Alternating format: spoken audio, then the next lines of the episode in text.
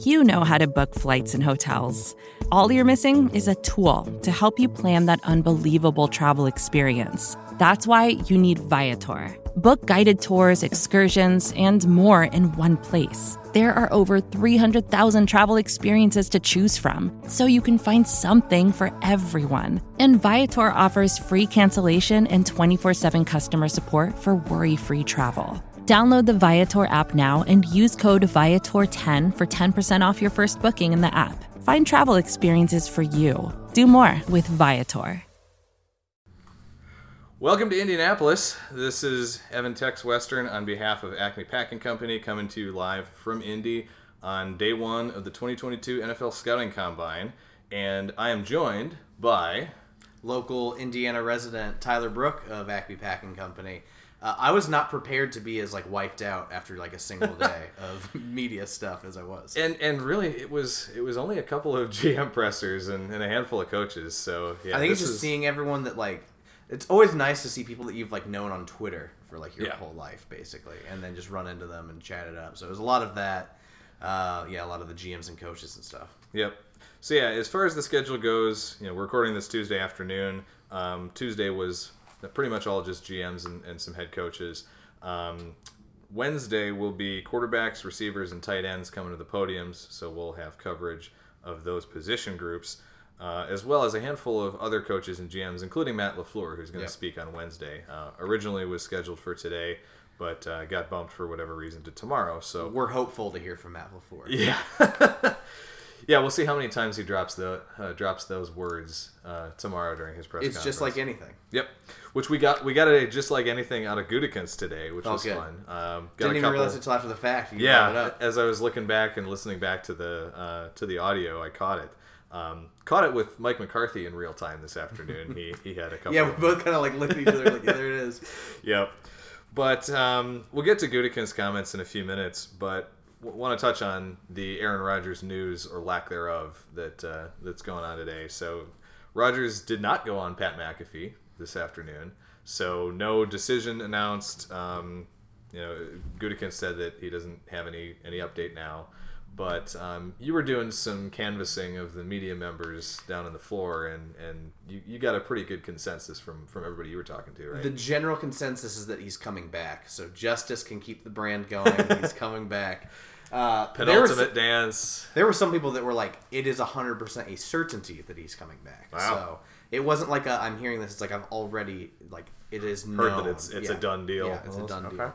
So we'll see if that's actually the truth. Um, there's obviously it's the combine, so you're going to hear a lot of noise.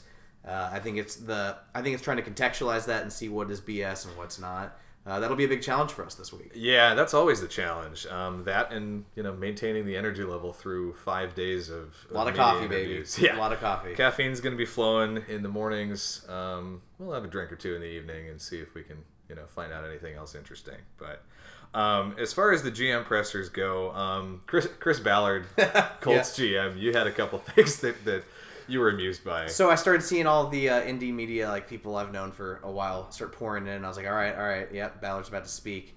Uh, he just threw Wentz under the bus, man. it was kind of like they asked about what do you feel about the QB position. And he was just like, I don't know. and I was like, woof. There were a couple other comments. Um, what was the one that stood out to you? I can't remember what you were saying earlier. I'd have to look back. Um, yeah, it's- Maybe it wasn't you. I've talked to a lot of people. and It's all my brain's all mush. But I mean, he was just getting asked all these questions, and he was just like not very confident. And he was one of the things he was talking about was like criticism. Yep. And he's like, I think we like me, Carson, all these guys like we get a lot of criticism. I think we need to like understand that some of it's fair. And I'm like, Jesus, dude, like you just. Every, it seemed like every line there was nothing like you know we really like what Wentz is doing. It Mm-hmm. wasn't any of that. Like when he left the podium, I got the sense like they really don't feel great about what's happening at quarterback right now. Yeah, they he had talked about you know whatever the Colts do at the position is going to be what they you know what they feel is the best for the franchise and puts them in the best position to to win games. And somebody asked him like, "Do you think Carson Wentz is that guy not only in 2022 but into the future?" And he kind of pivoted and started talking about, um, yeah, we don't really know what the future holds. We're just going to do the right thing for this franchise. And that was kind of when the light bulb went on for me. Like, yeah, Yeah. yeah, Wentz is done. This is this is not going to be uh, tenable for very much longer. It's nice hearing a GM be candid in GM speak still, Mm-hmm. Because you know he could have absolutely just continued to say like Carson's our quarterback right now and things like that. And credit to him, he really didn't. Yeah. But at the same time, you just kind of left that like, man, that was uh that was pretty rough if Carson's listening right now. Yeah, that was a rough one. Um, anything else on Ballard? I mean, I, I, I had forgotten how much of a southern drawl he has. Yeah, mhm. That that caught me off guard. I, I had completely forgotten about that. I always enjoy his relationship with the Indy media because he's been here long enough at this point. But he always likes to rib some of the guys, like Yep. Mike Wells from I think he's still at ESPN. It's been a while, but he kind of asked a question off the top rope, and Ballard was like, "Dang, pulling no punches right out the gate, Wells." Uh, I, I always enjoy that little banter between like the GMs and the media. Yeah, it's it's a good time. Um, Doug Pederson, new Jaguars head coach, former Packers backup quarterback, had a, a good one. Um, since he's he's coaching a, a young quarterback, Trevor Lawrence, second year guy. Um, Aaron Nagler of, of Cheesehead TV asked him if he would use any of his old film cut-ups or or those of Favre to uh, to teach quarterbacks these days, and his answer was a very quick nope, Nope. nope, and nope. um, that that was pretty great. Uh, he did go on to say that right, like the game has changed since Favre was was in his heyday and, and winning MVPs, which is obviously true. Um, but yeah, it was it was funny just how quickly he dismissed that idea. I think he's just discounting though that completions are way more awesome when you force them through triple coverage. Uh, Brett, we'll never forget you. All right, well, let's get to Gutekunst. Um, we mentioned that he didn't didn't have an update on Rodgers. Um, asked him if he had really had contact with Davante Adams and his camp, and he said they've been having you know ongoing discussions, but uh, you know didn't really give a timetable on a decision, which still suggests to me that that Adams is going to get franchise tagged. But really, he, he basically said that that Rodgers is going to be the first domino that starts this whole chain of transactions, and a lot of this is going to be dependent on on obviously Rodgers' decision because if he comes back and they sign him to a new deal, that's going to be one you know effect on the salary cap. If he ends up wanting to be traded or retiring, you know that's going to have a very different impact on the cap and and then how they want to construct this team moving forward. So it, it shouldn't be a surprise that. Uh, basically, they've done the easy moves now. Yeah. The the restructures of Kenny Clark and Aaron Jones and David Bakhtiari to move around cap room, but um, everything else at this point pretty much hinges on on Rodgers' decision. It felt a little contradictory where he was like, you know, that's the first domino that's got to fall before we make all these decisions. But at the same time, he said that Rodgers and Davante Adams, their situations aren't related. Yeah, And so clearly they, they have to be, right? Like, you know, your decision on Adams is absolutely going to depend on whether or not Rodgers is coming back. Um, it's good to hear they're in constant communication because if, when you think about the franchise tag and the current cap situation, the only way that happens is if they're planning on trading Adams, in my opinion. Because I don't know how Yep. you clear enough cap space to just not only get over or under the cap and then go all the way back over with a franchise tag. So hopefully that means an extension's on the way.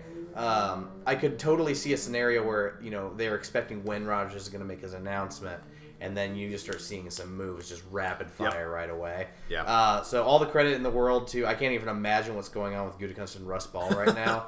like the scenarios, I imagine that Oh. uh, conspiracy board and It's Always Sunny with Charlie. Just all the strings everywhere. so I imagine they have stipulations for every possible scenario. That's what they said. That's what Gutekunst said uh, about Russ Ball today. Um, it's about to be a little messy. yeah. But he also said that uh, if if he didn't think about the cap and, and in future years, Russ Ball would jump across the table and choke him out, Yeah. basically. so that was pretty good. Um, I'm trying to imagine ever seeing Russ Ball getting really, really angry or emotional about something. Yeah. I mean, he's not a public facing guy, obviously, so we don't really know what he's like behind closed doors. But he's, you know, every impression that I've ever gotten of him seems like he's a very analytical, methodical, you know, calm, rational person, which is what you need in that job, Absolutely. right? Kind of like an Andrew Brandt, same same thing. Mm-hmm. Um, you know, doesn't fly off the handle, doesn't you know, isn't isn't very, um, you know, prone to to to whims or, or emotions or anything. So, um, yeah, Ball's regardless of what happens, he's going to have his work cut out for him. But that that kind of gets to one of the things that Gutekunst talked about is that they really think of the cap in a three year window. And we really still don't know what the cap is going to look like in the, the Yeah. second and third years of this current window. Um, and he wouldn't kind of get into anything in terms of what they expect the cap to look like. Um, obviously, we're all expecting that the cap's going to go up because of the TV revenue Yeah. increases. Um, but he kind of d- pivoted back to you know learning lessons from the pandemic and and never assuming that you really have this increase on the way because we've seen the last two years, um, yeah, that not really take shape in the way that, that everybody expected it to. So I thought that was an interesting um, approach that you know the way he, he Yeah. said that they they take a look at it. Well, yeah, I enjoyed the follow up by uh, Nagler as well. Talking about like, is that a permanent change in Yeah. mindset or not? I think that was a fair question to ask. Uh, it does seem like that's something that they want to try and take into account more. But I'm, I'm going to be completely honest. If, if maybe they're saying that publicly, but I could totally see where they're just internally like, when's another pandemic going to happen? Yeah. and then they're going to tempt fate, and we're probably going to get another one. But um, I could just obviously see, you know, it's one of the big reasons they're trying to you know continue to kick the can down the road right is they're just it has to be that they're anticipating the salary cap blowing up enough that it's going to be manageable again Yeah, that's that, and again, keeping keeping the competitive window open for you know if and when Rodgers returns, because Yeah. you had to do those restructures no matter what, whether or not Rodgers was was going to come back. So he even said, "We got the easy ones done. Yeah. So now we'll we'll move on to the the tougher uh, discussions and the tougher transactions, um, you know, down the line here." Um, and, and a couple of those involve a couple of the Packers edge rushers, Za'Darius Yeah. Smith, Preston Smith. Um, Goody was asked about both of those guys, and I thought it was really interesting that when he was talking about Za'Darius, he he started off by kind of praising the impact and the versatility that he has on defense, but then he made sure to acknowledge the other edge rushers on the roster and their contributions in Z's absence. So he called out Rashan Gary. He mentioned Preston Smith and Jonathan Garvin a little bit as as guys who stepped up without Z. But then when he was asked about Preston Smith, Goody was was lavish in his Yeah. praise of, of Preston's abilities and, and his game and and was kind of downplaying the whole idea that he has these up and down years um, and and I thought that was really kind of telling that you know certainly if you're betting on one of those two guys to be back with Green Bay uh, for 2022 you'd have to bet on Preston and especially given uh, the comments that we got from Goody today I was honestly relieved to hear, you know, what he thought of Preston because I think he was completely mismanaged and utilized in the weirdest ways under Mike Pettine in 2020. Uh, and I think I think the reason that he was, you know, doing so well this year is, you know, he was focusing on, you know, he's not dropping back into coverage constantly, right? Uh, I think he's a great edge setter. It's something I've talked about, you know, with all this draft prep constantly. If Preston's gone, they need to find a guy like him because his impact may not be felt on the stat sheet, but what he can do for you as far as gap integrity and constricting rushing lanes and still rushing the passer pretty effectively is just absolutely massive. So, you know, fingers crossed on that. I like to see him stay. Uh, glad to see, like, that was a very encouraging sign to see that the front office at least feels the same way about his impact. Yep, for sure. Um, and and getting to some of the other defensive role players. I mean, he was asked about De'Vondre Campbell, Rasul Douglas. Um, kind of gave the normal GM speak, right? Yep. You know, we love those players. They've been great in our locker room. They made big plays for us last year, and we want them to come back, and we hope that they'll be back. Uh, obviously, finances will come into play big time, especially for Campbell, Yeah. uh, coming off an All-Pro season. So you know, we'll just kind of have to wait and see there. Um, didn't get any kind of clarity on what Campbell was doing in Green Bay when he posted that Yeah, very uh, on his Instagram a couple weeks ago. Um, you know, around the the time of the void deadline. But um, certainly, it sounds like you know the Packers are going to make every effort that they can to, to bring both of those guys back, and uh, we'll just have to see how those play out. Yeah, fingers crossed, man. Uh, you know, if either one of those guys or both of them end up leaving, you know, you just got to root for them to get the bag. Yeah. You know, even if the Packers didn't win at all, like the contributions they had in that one single season, and for Rasul basically half a season, uh, that impact was awesome to see. It was very cool to see guys that kind of like make a name for themselves, and you can root for them even if they're not a, a Packer next year. Definitely, for sure. Well, any other big notes you can think of? Shoot, man, it's it's been a day. uh, I was I've been, like my brain is just kind of mush from uh, it's just it's it's stimulation overload is what it is, and we're gonna get a lot more of that this week. So um, buckle up. Yep. Again, tomorrow, LaFleur speaks in the afternoon, scheduled for 1.45 p.m. Eastern Time. Um, we'll have quarterbacks, receivers, tight ends in the morning. So for us, we'll have wide receivers and tight ends. Precisely. Yep, yeah. We don't want to think about that. No, no, we've we've had enough of that drama for Yeah. for a lifetime at this point. But um, so yeah, uh, keep us uh, keep it keep it tuned in to Acme Packing Company. We'll have uh, an open thread up during the day tomorrow.